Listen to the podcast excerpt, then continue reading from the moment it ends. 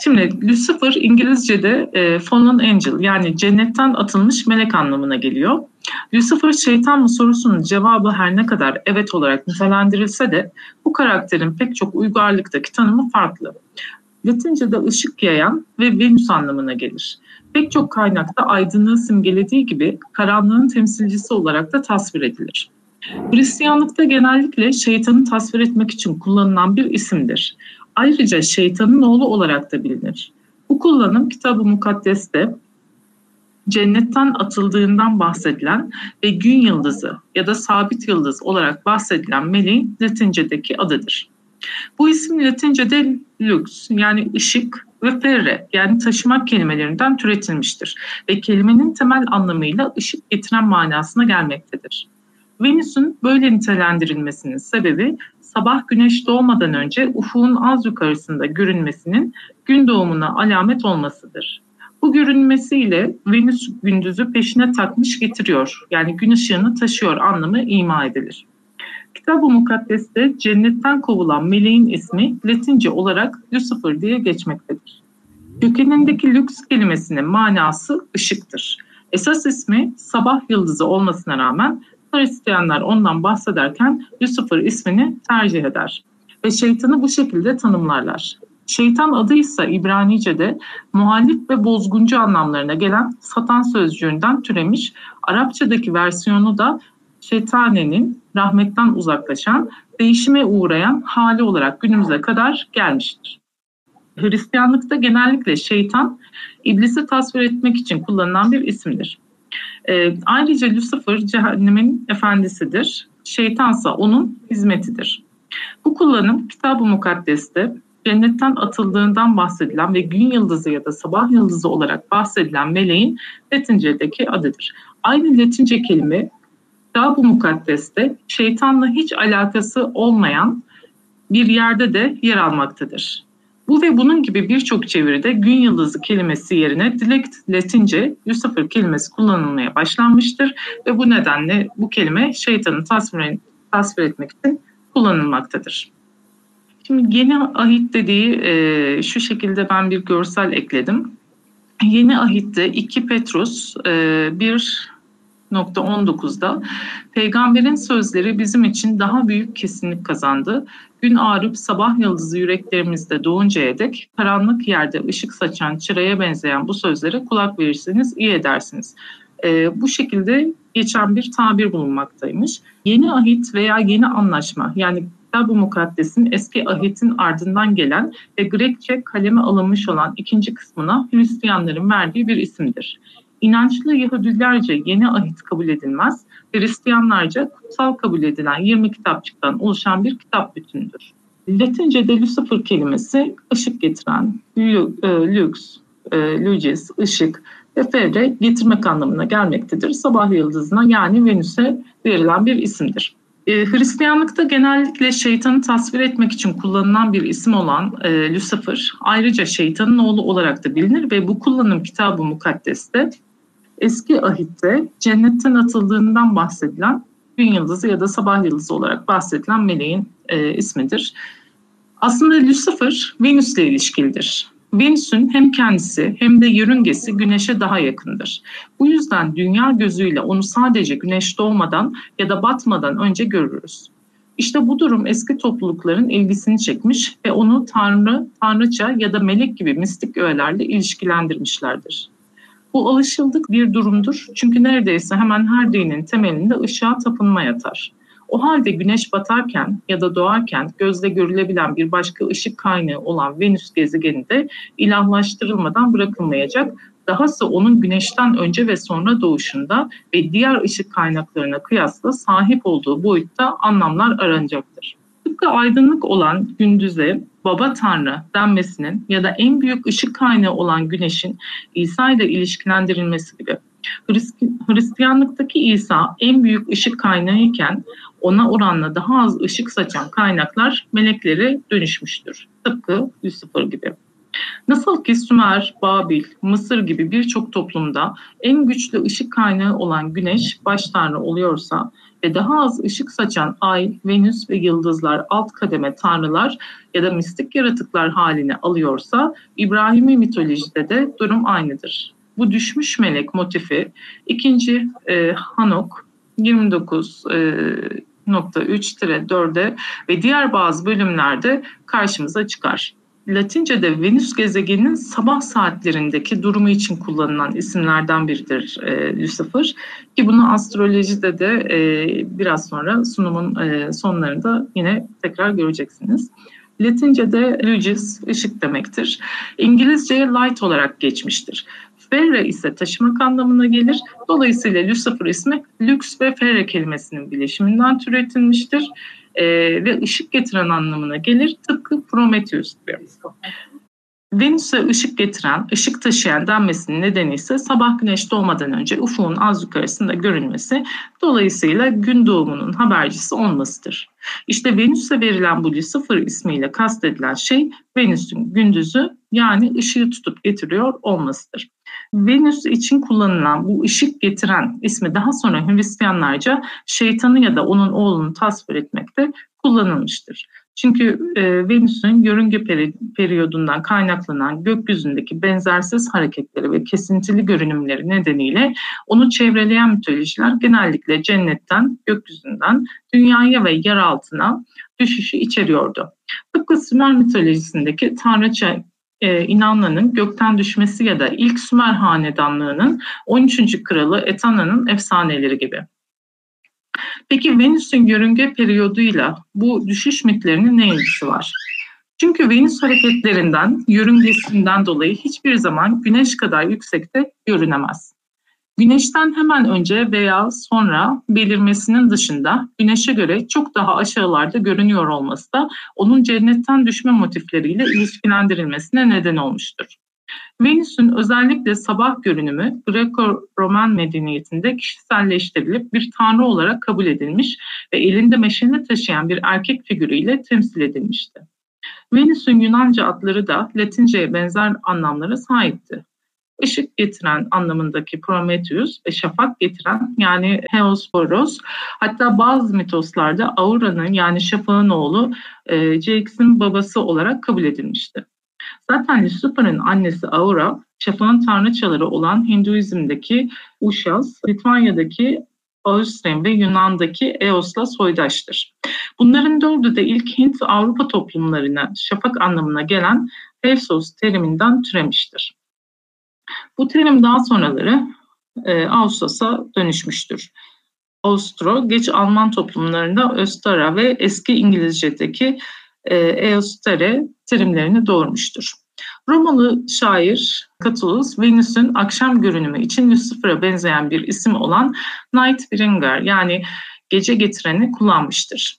Venüs'ün şafağın oğlu olarak görülmesine benzer şekilde Arap mitolojisindeki Tanrı Eftar, Eşara ve Elin oğulları olan genç prensler Sahar yani Seher ve e, Salim'in erkek kardeşidir. Fakat bazen de kadındır. Sahar ise Mezopotamya e, rahiplerinin ay için kullandıkları uyanık anlamına gelen bir terimdir. Tevrat'ta Yaşaya e, 12-15'te cennetten kovulduğu ve düştüğü söylenen parlak yıldız Latince'de gün yıldızı ya da sabah e, yıldızı denen Lucifer'dır yani Venüs'tür. Yaşaya e, 12-5'te şu şekilde geçmektedir. Ey parlak yıldız, Seher'in oğlu, göklerden nasıl da düştün? Ey ulusları ezip geçen, nasıl da yere yıkıldın? İçinden göklere çıkacağım dedin, tahtımı Tanrı'nın yıldızlarından daha yükseğe koyacağım, ilahların toplandığı dağda Safon'un doruğunda oturacağım. Bulutların üstüne çıkacak, kendimi yüceler yücesiyle eşit kılacağım. Ancak ölüler diyarına, ölüm çukurunun dibine indirilmiş bulunuyorsun. Bu metinlerde Yahudi peygamberi Yaşaya tarafından Babil kralının kınandığı ve ondan helal ben e, Şahaçar yani İbranice parlayan biri, sabahın oğlu olarak bahsedildiği söylenir. Bu da Helal ben Şahar'dır. Yani sabah yıldızı Venüs'e atıftır. Fakat bu metinler aynı zamanda düşmüş melek efsanesinin doğuşunda da rol oynamıştır. Bu efsaneye göre Lucifer, Tanrı'nın Safon Dağı'ndaki tahtına sahip olmaya çalışır. Rab onu cezalandırarak gökyüzünden yani cennetten kovar. Bu inanış sadece Yahudilerde yoktur. Örneğin İslam öncesi Arapların inandığı tanrılardan biri olan Eftar, Attar ya da Aştar, ölüp yeraltı dünyasına giden Baal'ın e, tanrıların dağı Safron'da bulunan tahtını ele geçirmeyi denemiş. Vasıfları yetmeyince yani bedeni tahta uymayınca bu girişiminden vazgeçerek cenneti terk edip dünyaya, yeryüzüne dönmüştür.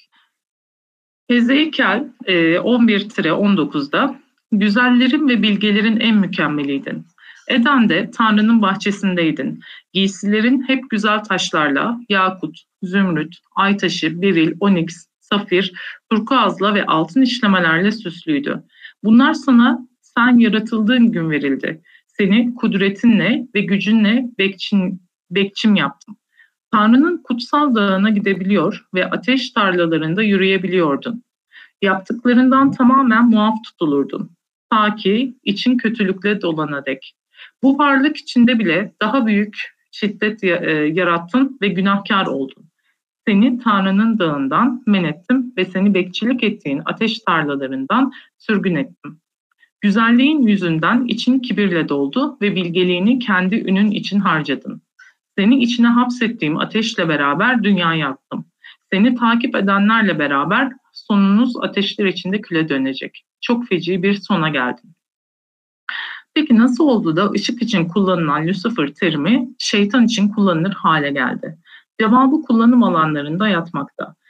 İkinci Petrus 1.19'un e, Latince metninde yani yeni ahit şeytanla ilgisi olmadığı halde Lucifer kelimesinin kullandığı, kullanıldığı görülür. Vulgata Latince İncil et habemus firmioram şeklinde bir tabir var. E, bunun Türkçe çevirisi şudur. Peygamberlerin sözleri bizim için daha büyük kesinlik kazandı. Gün ağrıp sabah yıldızı e, yüreklerinizde doğuncaya dek karanlık yerde ışık saçan çıraya benzeyen bu sözlere kulak, e, kulak verirseniz iyi edersiniz. Kral James İncil'inde Kitab-ı Mukaddes'in Latince çevirisi Vulgata'da şeytanla ilgisi olmayan bu ve benzeri birçok metinde Lucifer kelimesinin gün yıldızı kelimesinin yani Venüs'ün yerine kullanılması ve Yeşaya 14'teki anlatılar Lucifer ismini şeytan şeytanı tasvir etmek için kullanılan bir sözcük haline getirmiştir ve düşmüş melek mitinin doğumunda rol, oyn rol oynamıştır. Ee, eski ahit veya eski anlaşma ise arkeik tabirle Ahdi Atik, kutsal kitabın, kitabı mukaddes, İbranice kaleme alınmış olan ilk kısmına Hristiyanların verdiği isimdir. Yahudilerin Tanah ve Müslümanların Tevrat ve Zebur olarak kabul ettikleri kitapları içinde barındırır. Kutsal kitabın birinci yüzyılda Grekçe kaleme alınan yazılarına Yeni Ahit adı verildi. İnançlı Yahudilerce Yeni Ahit kutsal kabul edilmez. Toplam 39 bölümden oluşur. Eski Ahit, Tevrat, tarihsel kitaplar, şiirsel kitaplar, peygamberlik kitapları olarak dört temel bölüme e, ayrılır. Hikayenin devamına göre Lucifer, Lucifer kibrine ve hırsına yenik düşmüştür. Tanrı'nın yarattığı ve kendinden daha güçsüz olan insanoğluna itaat etmeyeceğini söylemiştir ve Tanrı'la özenmiştir. Lanetlenip cennet bahçelerinden kovuldu, kovulmuştur. Lucifer'ın öyküsü. Lucifer henüz Havva ve Adem yaratılmadan önce Tanrı'nın en çok sevdiği ve en çok değer verdiği meleğidir. Tanrı ışıktan bir melek yaratır ve bu meleği diğer her yarattığı e, meleği diğer her yarattığından çok sever. Melekler ordusunda önemli bir yere sahip olmasının yanı sıra parlak ve öncü bir melek olarak da tanınan Lucifer'ın bu nedenle isminin ışık getiren manasında olduğu rivayet edilir. Lucifer diğer meleklerden daha kudretli ve güçlüdür. Ayrıca da hem çok güzel hem de bilge bir melek olduğu için kendisini diğerlerinden fazlasıyla üstün görür. Özenerek yaratılan ve adına da Lucifer denilen bu melek kendisini diğer meleklerden oldukça üstün görür. Işığı simgeleyen ve melekler ordusunda öncü bir melek olduğu için önemli bir yere sahiptir. Fakat bir gün Tanrı insanı yaratır ve insana kendisinin özelliği olan yaratma gücünü vermiştir. Fakat Tanrı insanı yarattığında insanları özenerek yaratması, değer vermesi ve kendinden bir özellik olarak yaratma gücünü insana vermesi Lucifer'ı öfkelendirir. Bir de üstüne Tanrı ilk insanı yarattıktan sonra bütün meleklerin insanın önünde eğilmesini isteyince kibri ve ukalalığıyla bilinen Lucifer bunu çok aşağılayıcı bulur. Bunu kendisine bir hakaret görür ve neden ateşin oğlu çamurun oğlunun önünde eğiliyormuş diyerek Tanrı'nın emirlerine baş kaldırır. Tanrı'nın emirlerine karşı gelir fakat bu karşıtlığın esas sebebi Tanrı'nın Adem'e verdiği değerdir. Büyük bir kıskançlığa kapılan Lucifer, yılan kılığına girerek Adem ve Havva'nın yasak elmayı yemesini sağlar ve bunun sonucunda da Tanrı tarafından cezalandırılır. Cennetten kovulup dünyaya gönderilir. Efsaneye göre atıldığı yer Afrika olduğu için savaş, açlık ve ölüm bir türlü Afrika'nın yakasını bırakmaz.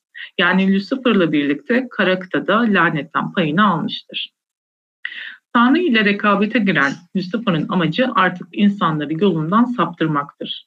Lucifer büyük bir kararlılıkla amacını gerçekleştirmek için çalışacaktır. Çünkü artık Lucifer Tanrı ile rekabet halindedir. Kendisine verilen süre boyunca Tanrı'dan ne kadar güçlü olduğunu kanıtlamak için durmayacak ve elinden gelen her şeyi yapacaktır. Genellikle sakallı ve keçi boynuzlu olarak tasvir edilir. Bu tasvirin kökeni Hristiyanlıktan önceki pagan inançlarındaki betimlemelere dayanır. 14. yüzyılda Katolik kiliseleri tarafından aforoz edilen insanlar Lucifer'a tapmış ve yine bu şekilde betimlenmiştir. Lucifer'ın görünümü Lütuftan düşmeden önce Lucifer, Tanrı'nın yarattıklarının en büyüğü olarak tanımlandı parlak bir sabah yıldızı olarak tanımlandı ve yaratılan en güçlü oydu. İnsanlardan ve diğer meleklerden daha güçlüydü. Adem ve Havva'nın hikayesinde bir yılan da dahil olmak üzere birçok farklı görünüme büründü. İncil Lucifer'ı melek olarak tanımlar. Bu tür meleklerin büyüklüğü çok büyük olabilir ve muazzam güç ve güce sahip olabilirler. Ayrıca dört kanatları ve dört yüzleri olduğu söylenir. Lucifer'ın sembolleri Lucifer'la ilişkilendirilebilecek birçok duygu ve eylem olsa da dünyada tanınan tek bir sembolü olduğu bilinmektedir. Lucifer sihirli olarak adlandırılan ve yukarıdan aşağıya doğru çizgilerle baş aşağı bir üçgenin altındaki V harfinden oluşan dünyada tanınan tek bir sembolü vardır. Sembolün kökeni 1400'lere kadar uzanmaktadır. Lucifer'ın lütuftan düşmesi, hikayeler ve efsaneler. Gökten düşmeden önce Lucifer Tanrı'nın yüksek ve yüce bir meleğiydi. Hafif ve mutlu olarak tanımlandı. Alnının yüksek ve geniş olduğu, zekanın bir işareti olduğu söylenir. Formu mükemmeldi ve varlığı asil ve görkemliydi. Bir ışık onu kuşattı ve onu diğer meleklerden daha parlak ve güzel yaptı.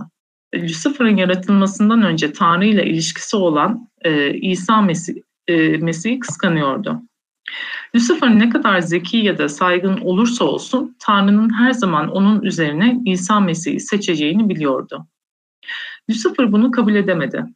Lucifer duygularını belli etmedi bile. Diğer tüm melekler Mesih'e selam verdiğinde Lucifer kalbi temiz olmasa bile onu takip etti. Tanrı yaratma planlarını tartışmak için İsa ile bir toplantı yaptı. Lucifer'ın toplantıya katılmasına izin verilmedi. Tanrı'nın gelecekle ilgili planlarını bilmesine izin verilmedi. Tanrı'nın kendisi kadar önemli olmak istedi ancak böyle bir güce nasıl ulaşabileceğini göremedi. Hemen Tanrı'nın varlığını terk etti. Kalbi kıskançlık ve öfkeyle doluydu. Diğer melekleri gizlice topladı ve İsa yerine ona ibadet etme fikrini sundu. Diğer meleklere artık İsa'ya ibadet etmeyeceğini ve Tanrı'nın oğlunun yerine alacağını söyledi. Diğer melekler fikri hemen reddetmediler. Bu durumdan hoşnut değillerdi. Çünkü Tanrı'nın niyetini anlamadılar. Meleklerin bir kısmı Lucifer'la yüzleşmeye, Tanrı'ya ve İsa'ya karşı isyan etmeye karar verdi. Kalan melekler sadıktı ve ibadet etmeleri gereken İsa Mesih'in olduğuna inanıyordu. Sadık melekler Lucifer'a ulaşmaya ve onu bu konuda ikna etmeye çalıştı ağladılar ve geleceğin sahip olabileceği şeyler konusunda endişeli, endişeliydiler. Lucifer fikrini değiştirmedi. İsa'ya sadık kalmaya karar veren herhangi bir melekten döndü. Lucifer'ın yanında yer alan meleklere hepsine tam özgürlük vereceklerini, yeni ve gelişmiş bir hükümet sözü verildi. Sadık melekler tekrar Lucifer'ı eylemlerinin sonuçları hakkında uyarmaya çalıştı. Ama kendisi ve gökleri takip etmeyi seçen melekler kendisi için doğru olanı yaptığından her zamankinden daha emindi. Lucifer'ın işlediğinden daha yüksek bir suç yoktu. Tanrı hükümetine karşı isyan ediyordu. Tanrı, Lucifer dahil cennetteki her meleği çağırdı ve davalarını yapmalarını sağladı. Lucifer Tanrı'ya İsa Mesih'ten daha önemli olmasa bile önemli olduğunu düşündüğünü söyledi. Tanrı Lucifer'ı tehdit etti ve bu düşüncelere devam ederse cennette değersiz olacağını söyledi. Lucifer daha sonra Tanrı'ya cennetteki meleklerin neredeyse yarısının onunla hemfikir olduğunu ve meleklerin neredeyse yarısını kovmaya istekli olmayacağını söyleyerek Tanrı'ya meydan okuduğunu söyledi. Tanrı böyle bir isyanın affedilmez olduğunu ve Lucifer'la takip eden meleklerinin artık cennette kalamayacağını açıkladı. Cennette savaş vardı ama Tanrı, oğlu ve sadık melekleri savaşı kazandı. Lucifer ve ordusu cennetten sonsuza dek sürgüne gönderildi ve bir kez daha cennette hepsi barışçıldı. Kalan melekler kız ve erkek kardeşlerinin kaybına yas tuttular. Ancak isyanları için cezalandırılmaları gerektiğini biliyorlardı. Lucifer farklı inanç sistemlerinde değişik şekillerde tasvir edilir. Bazen şeytanın ta kendisi, bazen de ışık saçan bir varlıktır. Betimlemesi Antik Roma'da, Hristiyanlıkta, Antik Yunan devrinde çeşitlilik gösterir. Dönemlerden bağımsız olarak belirli ezoterik gruplarda ve tarikatlarda da hikayesi oldukça de- değişkendir. En yaygın şekilde şeytanı çağrıştıran bir kimlik olsa da kavram olarak şaşırtıcı biçimlerde karşımıza çıkar. Bu mitolojik karakterin hikayesine göz attığımızda öncelikle Hristiyanlıktaki tanımıyla başlayabiliriz. Düşmüş melek İbrahimi dinlerde cennetten uzaklaştırılan melekler anlamına gelmektedir.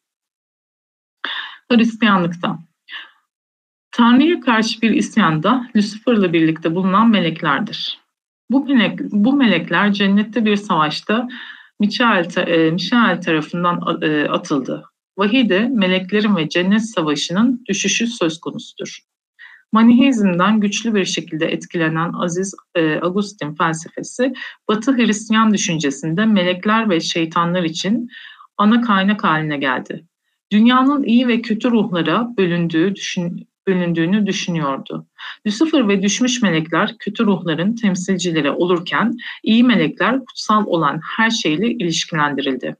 Agustin'e göre Manihizm teolojiden farklı olarak düşmüş melekler başlangıçta kötü değillerdi. Ancak zaman zamanın başında kasıtlı olarak kötüyü seçtiler. Bu melekler nosyonunda meleklerin doğa, e, doğalarını belirlemek için zamanın başında sadece bir seçeneği vardı. Bu nedenle düşmüş melekler kurtuluşun ötesindedir. Hristiyanlık inancında Lucifer Tanrı'ya isyan eden ve ihtiraslarına yenik düşen kötücül bir varlıktır. İnsanları iyilikten uzaklaştırıp ben merkezciliği teşvik eder.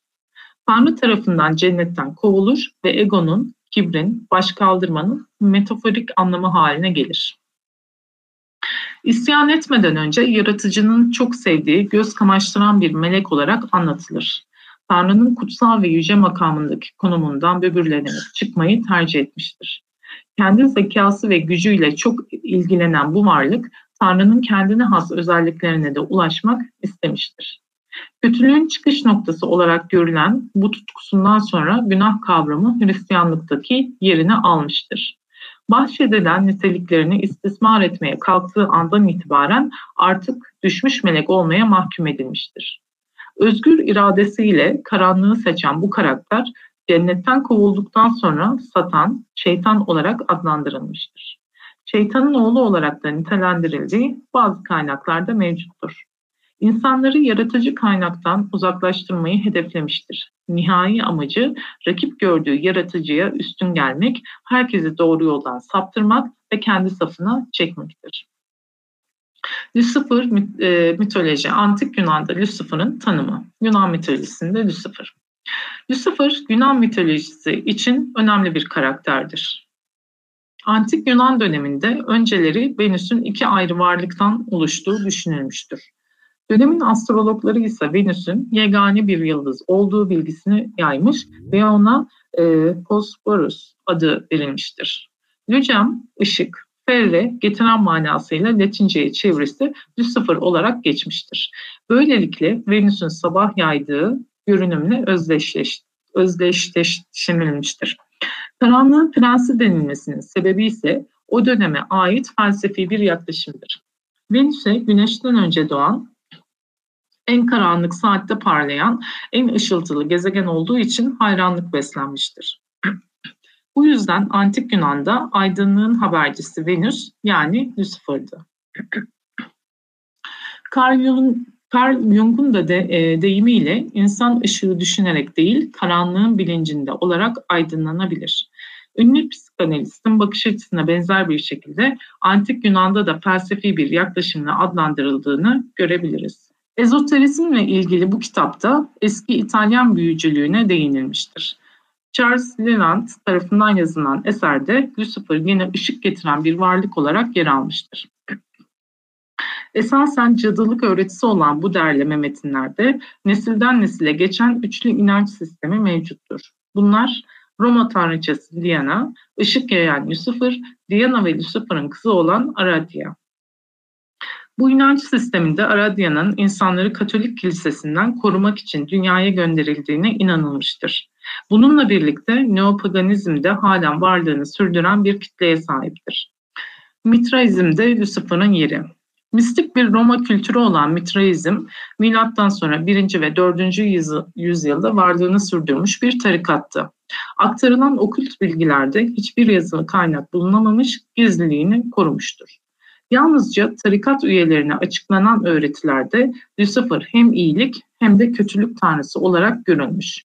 Lucifer'ı daha dualist bir çerçevede betimleyen bu inanç sisteminde ana tema astrolojiydi. 25 Aralık tarihi de bu tanrının doğum günüydü.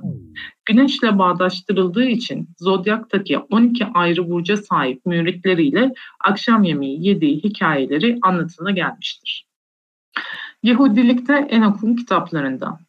Enok kitapları meleklerden insanlığı gözet, gözetmeleri için bahseder. Bu meleklerden bazıları insanlara aşık oldular ve fiziksel olarak dünyaya indiler. Yavruları Nefilim yarı melek ve yarı insan olarak bilinen devler oldu. Bir Enok kitabında düşmüş melekler insanlara büyü de öğretir. Ama şeytanlar düşmüş meleklerden değil, günahkarları ve düşmüş meleklerde dahil olmak üzere isyancıları cezalandıran meleklerdir. İki Enok kitabında Peygamber İdris cennetlerde yolculuk eder ve ikinci cennette hapsedilmiş meleklerle karşılaşır. Beşinci cennette yüksek planlardan dışarı atılmış asi melekleri bulur. Onu kurtarmaya çalışır. Bu kitapta düşmüş meleklerin liderine şeytanail yani iblis denir. Bu kitaplardaki diğer düşmüş meleklerin aksine şeytanail kadınlarla evlenmek için cennetten inmedi, Tanrı'nın halefini reddettiği için sürgün edildi. Rabbani Yahudilik e, Yahudiliğe göre Yahudilik İslam'a yakın bir melekler kavramını paylaşır. Enok kitaplarında bulunan düşmüş meleklerin fiziksel form alması fikrini reddediyorlar. Bunun yerine düşmüş melekler hatalarından dolayı cezalandırılan melekler olarak görülür. İslam'a kıyasla melekler Allah tarafından belirli görevleri yerine getirmek üzere gönderilmiştir. Hiçbir kötü eğilimleri olmadığı için Hristiyan mefhumun, mefhumunun meleklerinin yaptığı gibi yaratıcılarına karşı dön, e, dönemezler.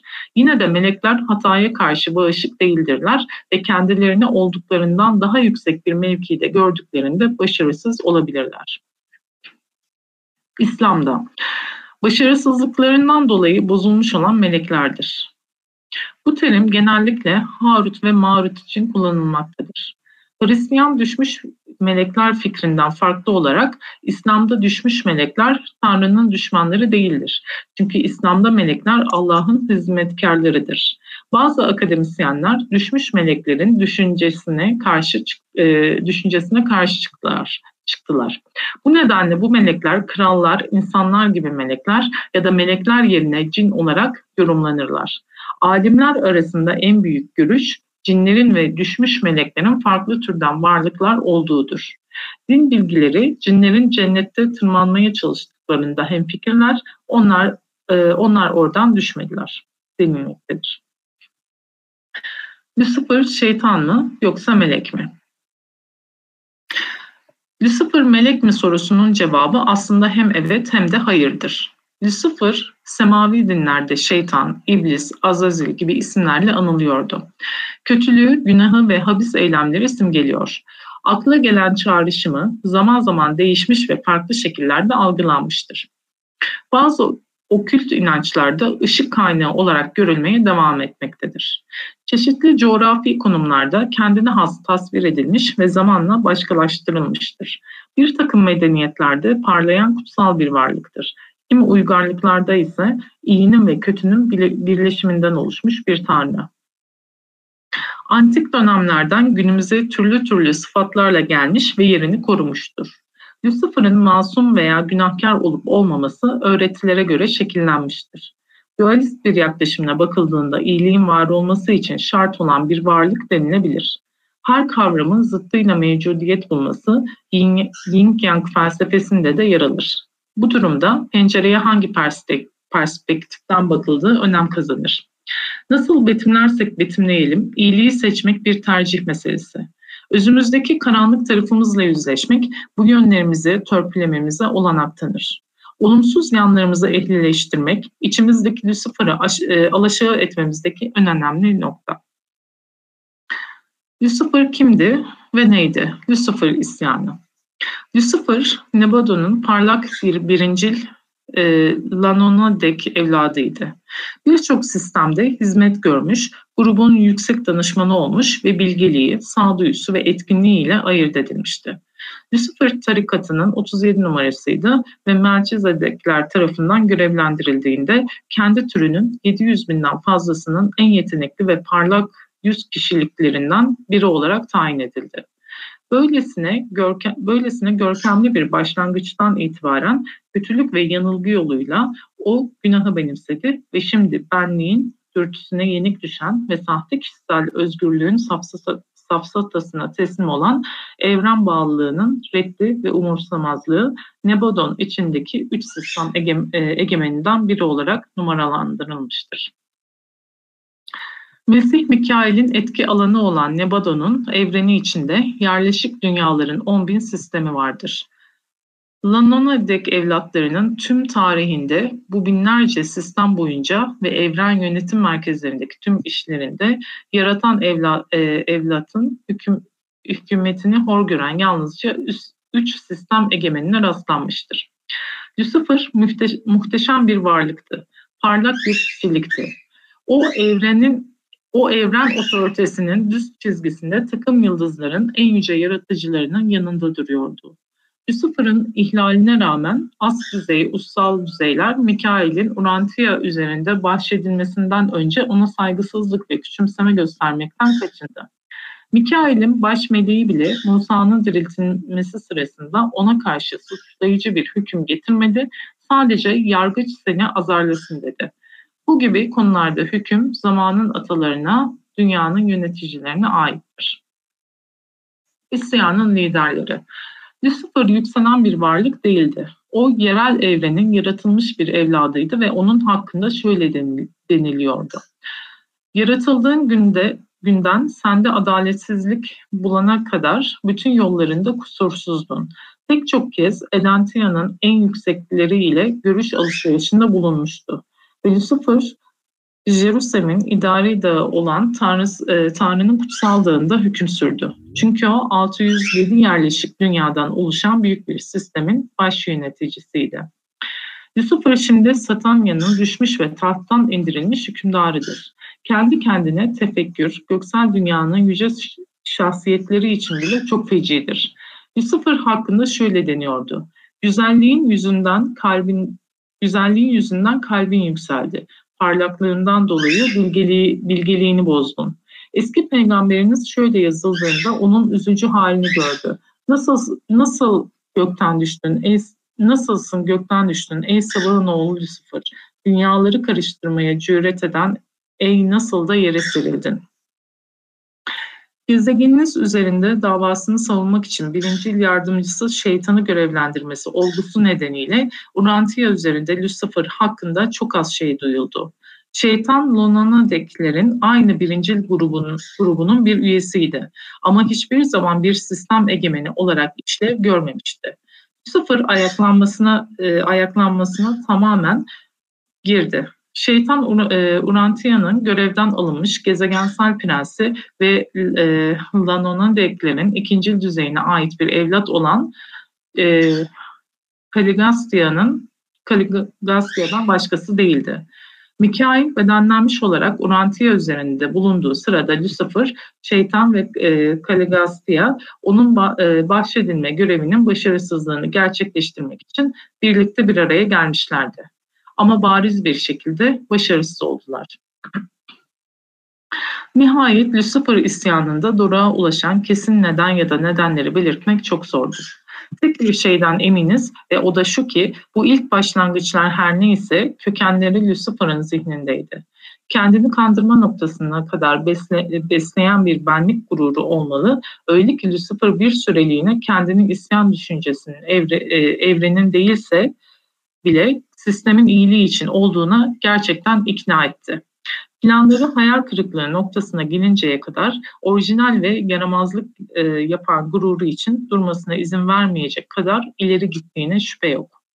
Bu deneyimin bir noktasında samimiyetsiz hale geldi ve kötülük kasıtlı ve kasıtlı günaha dönüştü. Bunun olduğu bu parlak yöneticinin sonraki davranışlarıyla kanıtlanmıştır. Uzun süre tövbe etmesi için fırsat sunuldu. Ancak aslarından yalnızca bazıları önerilen merhameti kabul etti. Edensiya günlerinin in, inançlısı takım yıldız yaratıcılarının talebi üzerine bizzat pervasız isyancıların kurtarılması için Mika, e, Mikail'in planını sundu. Fakat yaratan evlat e, evladın merhameti her zaman reddedildi ve artan küçümseme ve küçümseme ile reddedildi.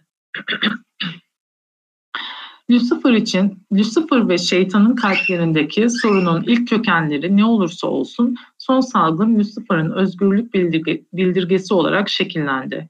İsyancıların sebebi üç başlık altında belirtildi. Kainatın yaratıcısının gerçekliği. Lucifer, kainatın yaratıcısının gerçekte var olmadığı, fiziksel yer çekiminin ve uzay enerjisinin evrende içkin ol, e, olduğu ve yaratıcının cennet evlatları tarafından yaratıcının adıyla evrenlerin yönetimini sürdürmelerini sağlamak için icat edilmiş bir efsane olduğunu iddia etti. O kişiliğin kainatın yaratıcısının bir armağanı olduğunu reddetti. Hatta kesinlik kazananların cennet üzerinde fark edilebilir olduğu şekliyle yaratıcının fiili kişiliğine dair çok net bir fikri hiçbir zaman geri getirmediklerinden tüm yaratılış üzerine sahtekarlığı empoze etmek için cennet evlatlarıyla gizli anlaşma içinde olduklarını bile ima etti. Saygıyı cehalet olarak takas etti. Suçlama kapsamlı, korkunç ve küfürdü. Kesinleşenlere yönelik bu örtülü saldırı o zamanlar Jerusalem'deki yükselen vatandaşları isyancının tüm tekliflerine karşı direnişte kararlı ve kararlı kalma konusunda hiç şüphesiz etkiledi. Yaratan evladın evren hükümeti Michel, Lucifer yerel sistemlerin özel olması gerektiğini iddia etti. Yaratan evlat olan Mikail'in varsayımsal bir cennet yaratıcısı adına Nebadon'un egemenliğini üstlenme ve tüm kişiliklerin bu görünmeyen yaratıcıya bağlılığını kabul etmesini talep etme hakkını protesto etti. O tüm tapınma planının cennet evlatlarını yüceltmek için zekice bir plan olduğunu ileri sürdü. Mişael'i yaratıcı babası olarak kabul etmeye istekliydi ancak tanrısı ve gerçek hükümdarı olarak değil. O zamanın atalarının yabancı hükümdarlar, yerel sistemlerin ve evrenlerin olaylarına müdahale etme hakkına çok şiddetli bir şekilde saldırmıştı. Bu hükümdarı tiranlar ve gaz, gaspçılar olarak kınadı. Takiplerini eğer insanlar ve melekler sadece kendilerini savunma ve haklarını cesurca talep etme cesaretini sahiplerse bu yöneticilerin hiçbirinin tam bir ev yönetiminin işleyişine müdahale etmek için hiçbir şey yapmayacağına inanmaya teşvik etti. O zamanın atalarının, cellatlarının eğer yerli varlıklar yalnızca bağımsızlıklarını ileri sürerlerse yerel sistemlerde faaliyet göstermekten men edebileceğini iddia etti. Ölümsüzlüğün sistem kişiliklerinde e, olduğu, dirilişin doğal ve otomatik olduğunu ve zamanın atalarının, cellatlarının keyfi ve adaletsiz eylemleri dışında tüm varlıkların sonsuza dek yaşayacağını savundu. Yükseliş fani eğitiminin evrensel planına saldırı, Lucifer etik dışı ve sağlıksız olduğunu iddia ettiği ilkeler olarak evren idaresinin ilkeleri konusunda yükseliş fanilerini böylesine ayrıntılı bir şekilde eğitme şeması üzerine çok fazla zaman ve enerji harcandığını ileri sürdü. Uzay fanilerini bilinmeyen bir kadere hazırlamak için asırlardır süren programı protesto etti ve fanilerin salt kurgu bir e, bir kader için çağlar boyunca hazırlık yapmış olduklarının kanıtı olarak Jerusalem'deki kesinleşmiş birliklerin varlığına işaret etti. Alay ederek e, alay ederek kesinleşenlerin kökenlerine benzer mütevazı alanlara geri gönderilmekten daha görkemli olmayan bir e, kaderle karşılaştıklarına dikkat çekti. O onların fazlası, fazlasıyla fazla disiplin ve uzun süreli eğitimle sefaate düş, e, düşürüldüklerini ve yükseliş fa- fanileri için efsa, e, efsanevi bir ebedi kaderin kurmacalarına tüm yaratıl, e, yaratılışı köleleştirme planıyla işbirliği yaptıklarından beri gerçekte fani arkadaşlarına karşı hainler olduklarını ima etti. Yükselenlerin bireysel kendi kaderini tayin etme özgürlüğünden yararlanması gerektiğini savundu. O Tanrı'nın cennet evlatları tarafından desteklenen ve sınırsız ruhaniyet tarafından desteklenen fani yükselişin tüm planına meydan okudu ve bu planı mahkum etti. Ve Lucifer karanlığın ve ölümün alemini başlatan böyle bir özgürlük bildirisiyle birlikteydi. Kendini ortaya koyma Lucifer isyanının savaş çığlığıydı.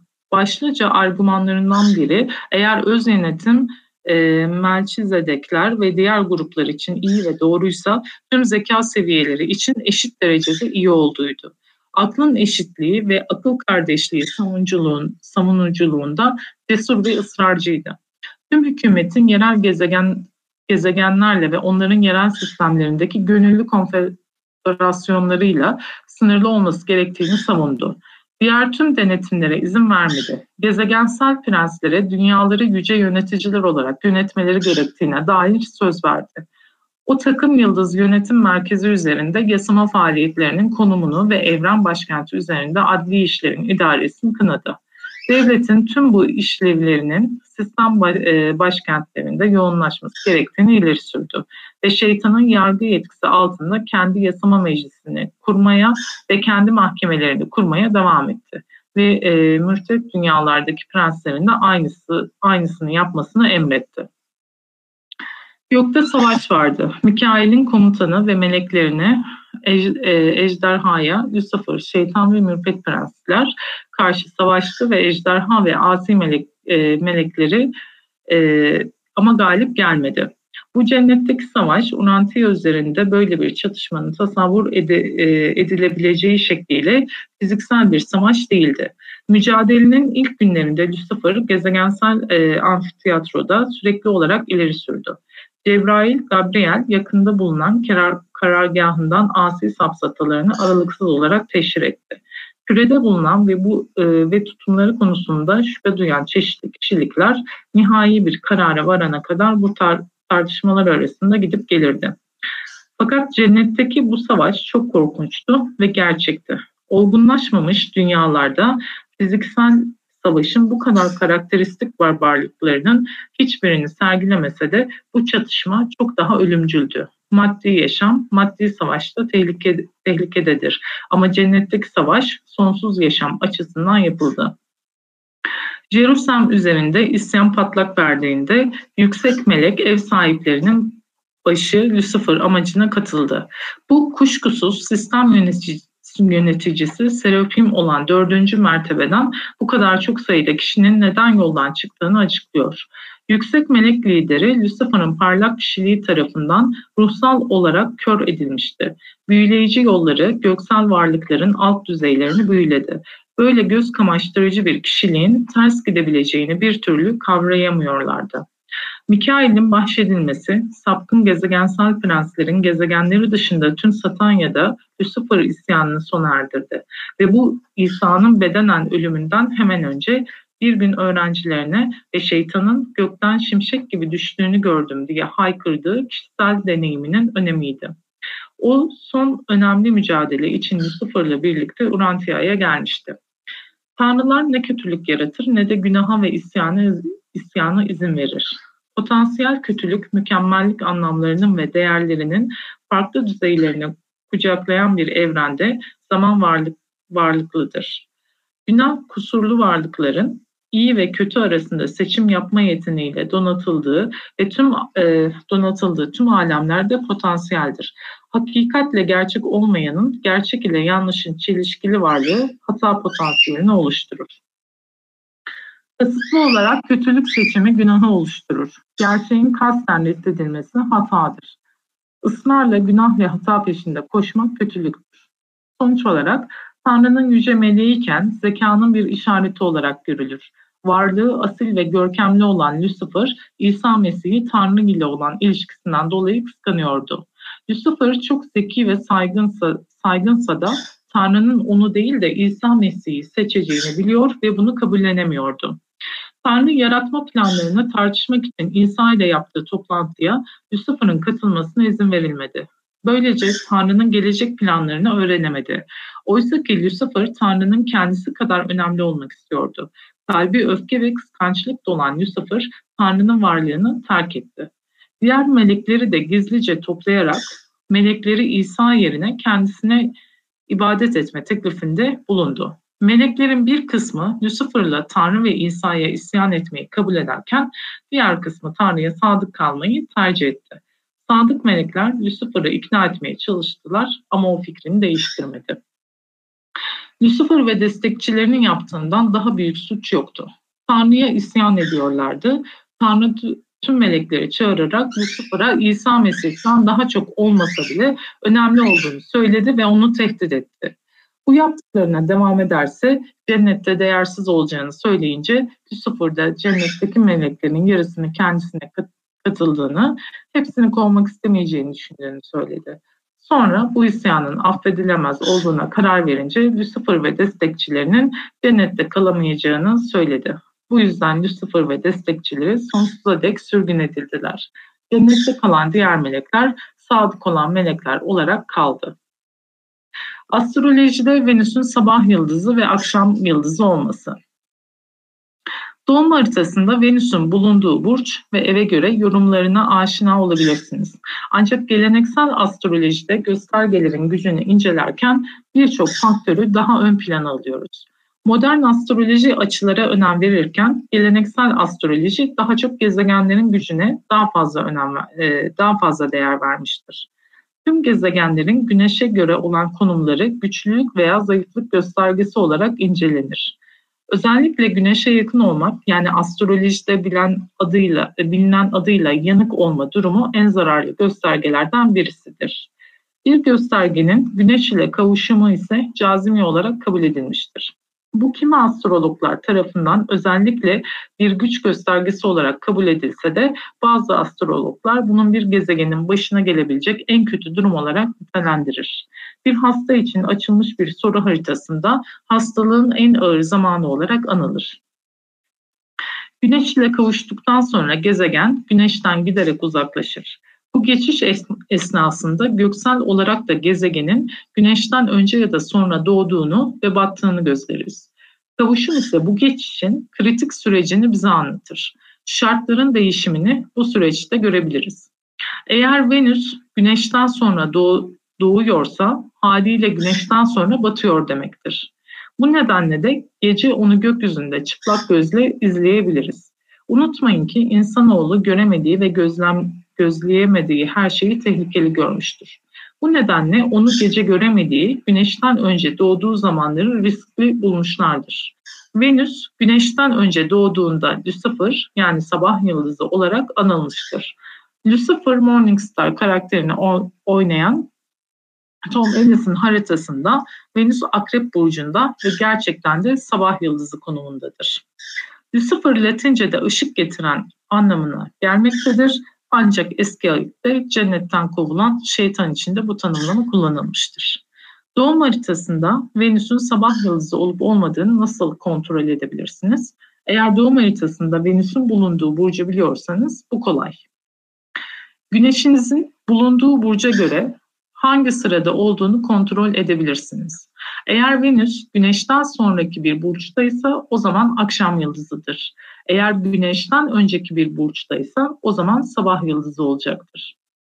Örnek olarak Arthur Conan Doyle'ın haritasına bakın. Güneş ikizler burcunda, Venüs ise koç burcundadır. Koç zodyakta ilk burçtur. Sonra sırasıyla boğa, ikizler, yengeç, aslan, başak, terazi, akrep, yay, oğlak, kova ve balık gelir. İkizler koç burcundan sonra geldiği için Arthur Conan Doyle'un Venüs'ün sabah yıldızı konumundadır. Nicole Kidman'ın haritasına, haritasına bakalım. Nicole Kidman'ın güneşi yine ikizler burcudur. Venüs ise aslan burcundadır. Aslan ikizlerden sonra gelen bir burç. Demek ki Venüs burada akşam yıldızı konumunda. Peki sabah ya da akşam yıldızı olması bize neyi ifade eder? Sabah yıldızı konumundaki Lucifer için daha eril bir Venüs diyebiliriz. Daha fazla inisiyatif alma eğilimindedir. İlişkiler konusunda daha dışa dönük ve mücadeleye açıktır. Oysa akşam yıldızı konumundaki Venüs ilişkiler konusunda daha çok inisiyatifi karşı tarafa bırakmaya, daha fazla kendine dönük yaşamaya meyilli olabilir. Bu da aslında Venüs gibi dişil bir göstergeden beklediğimiz bir etki olduğu için eski metinlerde akşam yıldızı Venüs için daha güçlü görülmüştür. Yine de burada durup tekrar düşünmek gerekir. Sabah yıldızı konumundaki Venüs, Güneş'in boyunduruğundan çıkmış bir Venüs olarak belki daha feminist bir noktada duruyor olabilir. Venüs'ün okült yaklaşımla üç hali vardır ve bu üç hal gökyüzündeki pozisyonlarına göre belirlenir. Venüs karanlıkta Nemesis, Venüs Lucian, Lucifer yani ışık getiren sabah yıldızı, Venüs, e, Venüs Afrodit, Vespertin, güneş battıktan sonra gece parlayan akşam yıldızı. Lucifer'ın kökü Luvilere dayanır. Kavimler göçü sırasında Vikinglerin baskısıyla Anadolu'ya doğru göçen Galatlar, Keltlerle bağlantıları olan bir dönem uygarlıkta önem teş- teşkil etmiş topluluktur. Anadolu'nun güneyinde Troy bölgesindeki denizci kavimdir bu. En önemli özelliği Anadolu topraklarındaki bir dili ilk kez yazıya geçirmiş olmalarıdır. Luviler ateşe taparlar, ateşi önemserler, vandal ve talancı, zaman zaman işgalci özelliklerini Viking, Vikinglerden almışlardır. Venüs'ün güneşten önce gökyüzündeki doğuşunu baz alıp saldırıya geçmek, talan etmek ve yıkmak, öldürmekle ilgili bir zamanlamaya sadık kalmışlardır. Savunma hattında olan toplumlarsa Venüs'ün gökyüzündeki bu görünümüyle birlikte başlarına bir felaket geleceğini fark eder ve önlem alırlardı. Görüldüğü üzere Venüs'ü şu an var olmayan bazı uygarlıklar bir savaş işareti olarak kullanmışlar. Bu, e, bu Venüs'e Lucifer denmesinin altında yatan neden budur. Kötü, ahlaksız, yalancı, dolandırıcı, ihanet eden, yıkıcı Venüs deriz. Luvilerin ana tanrıçası Venüs'tür. Ana komutanları da genç ve güzel kadınlardı. Yıkıma sebebiyet veren kişiler kadınlardır. Luvi toplumları erkeğin köle, kadının egemen olduğu toplumlardır. Amazonlar gibi değil, in, intikamcıdır. Dolayısıyla yazılmayan ve iç içe geçmiş tarih sayfalarında ülkemize e, denen ülkemize Anadolu e, dendiği bu köklere dayanmaktadır. Venüs sabahın ilk ışıklarıyla göründüğü gündüz döneminde Lucifer isimli tanrıçayla özdeşleş, özdeşleşmiş ve sabah erken görünmesi daha karanlık yanını simgelemiştir. Akşam ortaya çıktığı zamanlarda ise namı değer Afrodit olarak bilinmiş ve bereketinin güzelliğin yani aydınlık tarafının Afrodit'le bağdaştığına inanılmıştır. Venüs'le ilgili mitolojik söylencelerden birisi Venüs'ün karanlık yüzünü temsil eden Lucifer kimliğiyle Tanrı'nın kıymetli bir meleğiken kibrine ve güzelliğinin verdiği ihtişama yenik düşerek kendisine Tanrı ilan etmek istemesi ve cennetten kovularak dünyaya atılmış olması üzerinedir. Derler ki Lucifer'ın düştüğü yer Afrika olmuştur Belki de bu nedenle Afrika binlerce yıldır bitmek bilmeyen açlık, savaş ve ölümle iç içedir. Dolayısıyla Lucifer, Venüs'ün güzelliğini kötülükle kullanan, açgözlü ve dünya nimetlerine dönük aşırı ihtiras yönünü temsil eder. Aynı zamanda yıkımlarında tetikleyicisi olabilir. İslam'da zuhal olarak adlandırılmış Kırgız Türkleri ona zühre demiş ve özellikle sabahın ilk ışıklarıyla kervanları yanıltması ve fazla erken yolları düşürmesi, sonra da eşkıyalarla kar- karşılaştırması hikayeleri nedeniyle eski Türkler döneminde bile Batı'nın Lucifer olarak bildiği yönünden yani sabah görünmesinden Türkler de pek haz etmemişler, e, etmezlermiş. Venüs çoğunlukla güzelliği, bolluğu, bereketiyle yani Afrodit yönüyle anılır ama onun Lucifer tarafına yol açtığı girdaplar hayatınızda ciddi bölünmelere, acılara da neden olabilir. Afrodit yönü iyi bir sevgili veya eş vererek yaşamda maddi ve manevi bollukla bizi ödüllendirirken Lucifer güzelliğini kötüye kullanabilen, konfora ve lükse kavuşmak için her yolu mübah görebilen, ihtirasıyla kamçılanan kadın veya erkek yaratabilir. Çevrenize dikkatle baktığınızda Venüs'ün Lucifer tarafıyla ruhunu esir aldığını gözlemleyebildiğiniz birçok kişiyi fark edebileceksiniz. Gece gökyüzünde aydan sonra en parlak gök cismi Venüs'tür. Dünya ve Güneş arasında Merkür ve Venüs, Güneş'ten önce doğma, doğmaya başladıkları dönemlerde sabah yıldızı adını alırlar. Ama bu isim en çok da güzeller güzeli Venüs'e yakışır. Çeşitli coğrafyalarda insanlar gökyüzünü seyrettiği gecelerin sabahında doğu ufkunda güneşten önce yükselen Venüs'ü görünce telaşa kapılırlarmış. Askerler kılıçlarını biler, çiftçiler pencereleri, pencerelerini kapatıp güneşin doğmasını beklerlermiş. Çünkü sabah seher yıldızını görmek kaos ve savaş alameti olarak bilinirmiş. Akşam yıldızı olarak güneşten sonra doğup sonra batan Venüs bir süre inzivaya çekilir ve sabah yıldızı olarak ortaya çıkarmış. İşte bu korkulan seher yıldızına Lucifer demişler. Yani Latince ışığı getiren, cennetten kovulan melek. Yedi günahın elinden tutup yer altına inen ve tekrar dirilen ışık. Hatta şeytanın ta kendisi. Ama ilginçtir ki ışık ve aydınlık yani nur hep iyicil ve kutsal görülmüştür. Bazı alimlere göre Lucifer Morningstar sabah yıldızı adı İncil'in İbranice'den çevrilirken yanlış bir çeviriden dolayı şeytan olarak kayıtlara geçilmesi ve o tarihten beri ışığı getiren sabah yıldızının şeytan olarak anılmasına dayanır. İnsanlar kendi günahlarını, hatalarını, içindeki şeytanı ona yüklemişler. Yedi günahın kaynağı olarak görmüşler. Tam da kendisinden başka her şeyi suçlamayı çok seven insanoğluna yakışır bir hareket kendi gerçeğini görmek istemeyen insanoğlu. Kısaca Venüs sabah yıldızı olduğu zaman Lucifer, akşam yıldızı olduğu zaman da Afrodit olarak anılır. Bu durum tamamen Güneş'e göre konumdan ileri gelir. Aslında buradaki olay en güçlü kral olan Güneş'ten önce doğarak rol çalmasıdır. Büyük bir itaatsizliktir. Venüs Güneş'ten en fazla 48 derece kadar uzağa gidebilir. Yani Güneş'in dibinden ayrılamaz. Güneş kişilik, Venüs zevkler. O nedenle zevkler ve renkler kişiseldir, tartışılmaz. Venüs retro yaptığı zaman hızı yavaşlar. Dünyadan bakış açısına göre. Güneşin arkasına düşer ve sabahları güneşten önce doğmaya başlar. Şimdilerde yaşanan bu durum her retro her retroda kısa ya da uzun bir zaman için görülür. Ayrıca her Venüs retro dönemi Venüs'ün güneş kavuşumuyla her 8 yılda bir çizdiği pentagramın bir ayağını oluşturur. Venüs her ne kadar iyicil bir gök cismi olarak görülse de eski çağlardan beri savaşlarla da anılır. Venüs'ün güneşten sonra doğduğu yani akşam yıldızı olarak anıldığı zamanlarda zamanlar ki eskiler bunu Afrodit demişlerdir. Bu güzel Yunan tanrıçası Truva Savaşı'nda Paris'in aklına girip Helen'in aşkını vaat eden ve Truva şehri, şehrinin yıkılmasına sebep olanların ilkidir. Yani Afrodit de masum değildir. Venüs zaten hiçbir zaman saf bir güzellik ve iyilik sembolü olmamıştır. Büyük Şeytan Lucifer Morningstar e, dizide dizisi de eğlence, keyif, tembellik, şehvet, kıskançlık gibi Venüs sembolikleriyle doludur. Koç burcunun karşısındaki teraziyi de yöneten Venüs dualiteyi yani ikiliği ve bunun getirdiği çatışmayı da anlatır. Terazi burcunun anlattığı adalet ve dolayısıyla mahkemeler çözüm yeri olduğu kadar cezanın da Satürn'ün yücelimi, Satürn yücelimi kesildiği yerdir. Asıl konumuza dönersek Venüs güneşten önce doğduğu dönemlerde otoriteye karşı koyan bir tavır sergiler. Bunu kendi doğum haritalarınıza bakarak da görebilirsiniz.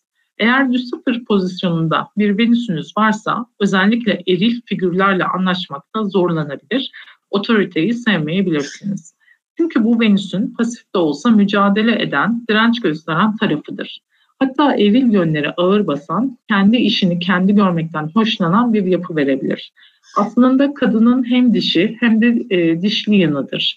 Bazen toplumun geleneksel yapısına uymayı tercih etmeme, kendi kurallarına göre yaşamayı seçme de olabilir. Örneğin evlenme ya da çocuk yapma baskısına karşı durma gibi. Bu hem kadın hem de erkek için geçerlidir şeytana ışık getiren anlamına gelen Lucifer adının verilmesinin oldukça garip görünüyor olması gerekir. Karanlığın ve kötülüğün özü olarak gördüğümüz bir güç nasıl olur da ışık getirir? Egomuz bizi daima uygun ışığa yerleştirme konusunda öyle zekidir ki biz hakikaten değerlerine göre oldukça iyi durumda görünürüz. Kendimize ilişkin bu değerlendirmemiz tamamıyla yanlış değil ama tek yanlıdır. Çünkü burada temel yönler göz ardı edilmektedir ve dolayısıyla yalnızca egomuzun pohpohlanmasını dinlediğimiz sürece kendimiz hakkında çok az şey biliriz. Ancak eğer gölge yönümüzle yüz yüze gelir ve onun bize ait olduğunu fark edersek o zaman gerçekten ışığı görürüz ve bu bizim daha başka ne olduğumuzdur. Gnostikler bu yüzden kötüyü cennetten düşmüş kırık bir aynaya benzetmeyi severler. Kendi görüntüsü olmayan bir ayna şeytanın aydınlık yanı, bilinci açan ve büyüten bir içgörüde yatmaktadır. Bir insan gölgesi hakkında hiçbir şey bilmediği sürece kendisinin zararsız olduğunu düşünür. Jung, gölgesini fark eden kimse zararsız olmadığını çok iyi bilir der. Kişi içindeki karanlığı ne kadar az fark ederse karşısındaki kişinin ona ona muktedir olduğunu da o kadar az düşünür. Kendisini hafife alan kişi, ilişkide olduğu kişileri de hafife alır. Aynı zamanda da kolay tarafından bütün insanların iyi olduğunu varsayarak gerekli olan yüzleşmeleri engeller. Egosu onu tüm insanlara karşı fazlasıyla sevgi dolu olduğu fikriyle pohpohlar. Ve sırf bu yüzden kendisini o henüz hayatta ve tatsız insanlarla başa çıkması gereken tüm zamanla aydınlanmamışlardan daha üstün bir gelişim düzeyinde görür. Gene de ona inandığı şey için taahhüte, gir, taahhüte girmekten ve hakları için savaşmaktan alıkoyan şeyin katıksız korkaklıktan ziyade o çok büyük insan sevgisi olması daha az olasıdır. Bu durum onu çok sık kurban durumuna sokar. Çünkü başkalarının nasıl onun masumiyetinden yararlandığını, onu kandırdığını ya da onunla alay ettiğini görmek istemez. Lucifer'ın rolü bu sevmediğimiz ve bilinçaltına ittiğimiz yönlerimize ışık tutmak. Ama tabii ki görmek, yüzleşmek istersek, cesaretimiz varsa. Aşırı duygularda yeni kişiye hakim olan genel kişilik yapısının zorlandığı durumlarda karanlık dolaplarımızda sevgisiz ve ışıksız kalan yönlerimiz. Bağımlılıklarımızın öfke, nefret, tiksinme, bütün yoksunluklarıyla kendilerini ortaya koyar. 1930 Lucifer asteroid kuşağı, kuşağının dış bölgelerinden gelen yaklaşık 34 kilometre çapında karbonlu bir asteroittir. 29 Ekim 1964'te Amerikalı e, astronom Elizabeth Romer tarafından Amerika Birleşik Devletleri Deniz Gözlem Evi'nin e, Flagstaff istasyonunda keşfedildi.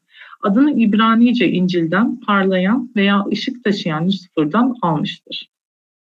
Astronomide geçici atama astronomik nesnelerle keşiflerin keşiflerinin hemen ardından uygulanan adlandırma kuralıdır. Güvenilir bir yörünge hesaplandıktan sonra geçici atama genellikle kalıcı bir atamayla değiştirilir. Bilinen e, 1 milyon 100 binden fazla küçük gezegenin yaklaşık %47'si son 20 yılda yüz binlerce keşfedildiği için geçici olarak belirlenmiş durumdadır. 193 1930 sayısının toplamının da 13 olması ve tanrıların e, yediği besin bu illa yiyecek olmak zorunda değildir. Tesadüfler, transitler vesaire anlamına gelmesini e, şöyle yorumlamıştır. E, bunu yazan kişi tanrısal besin hediye bize kendi şeytanlarımızla karşılaşma gücünü veriyor olabilir. Sunumum burada sona erdi.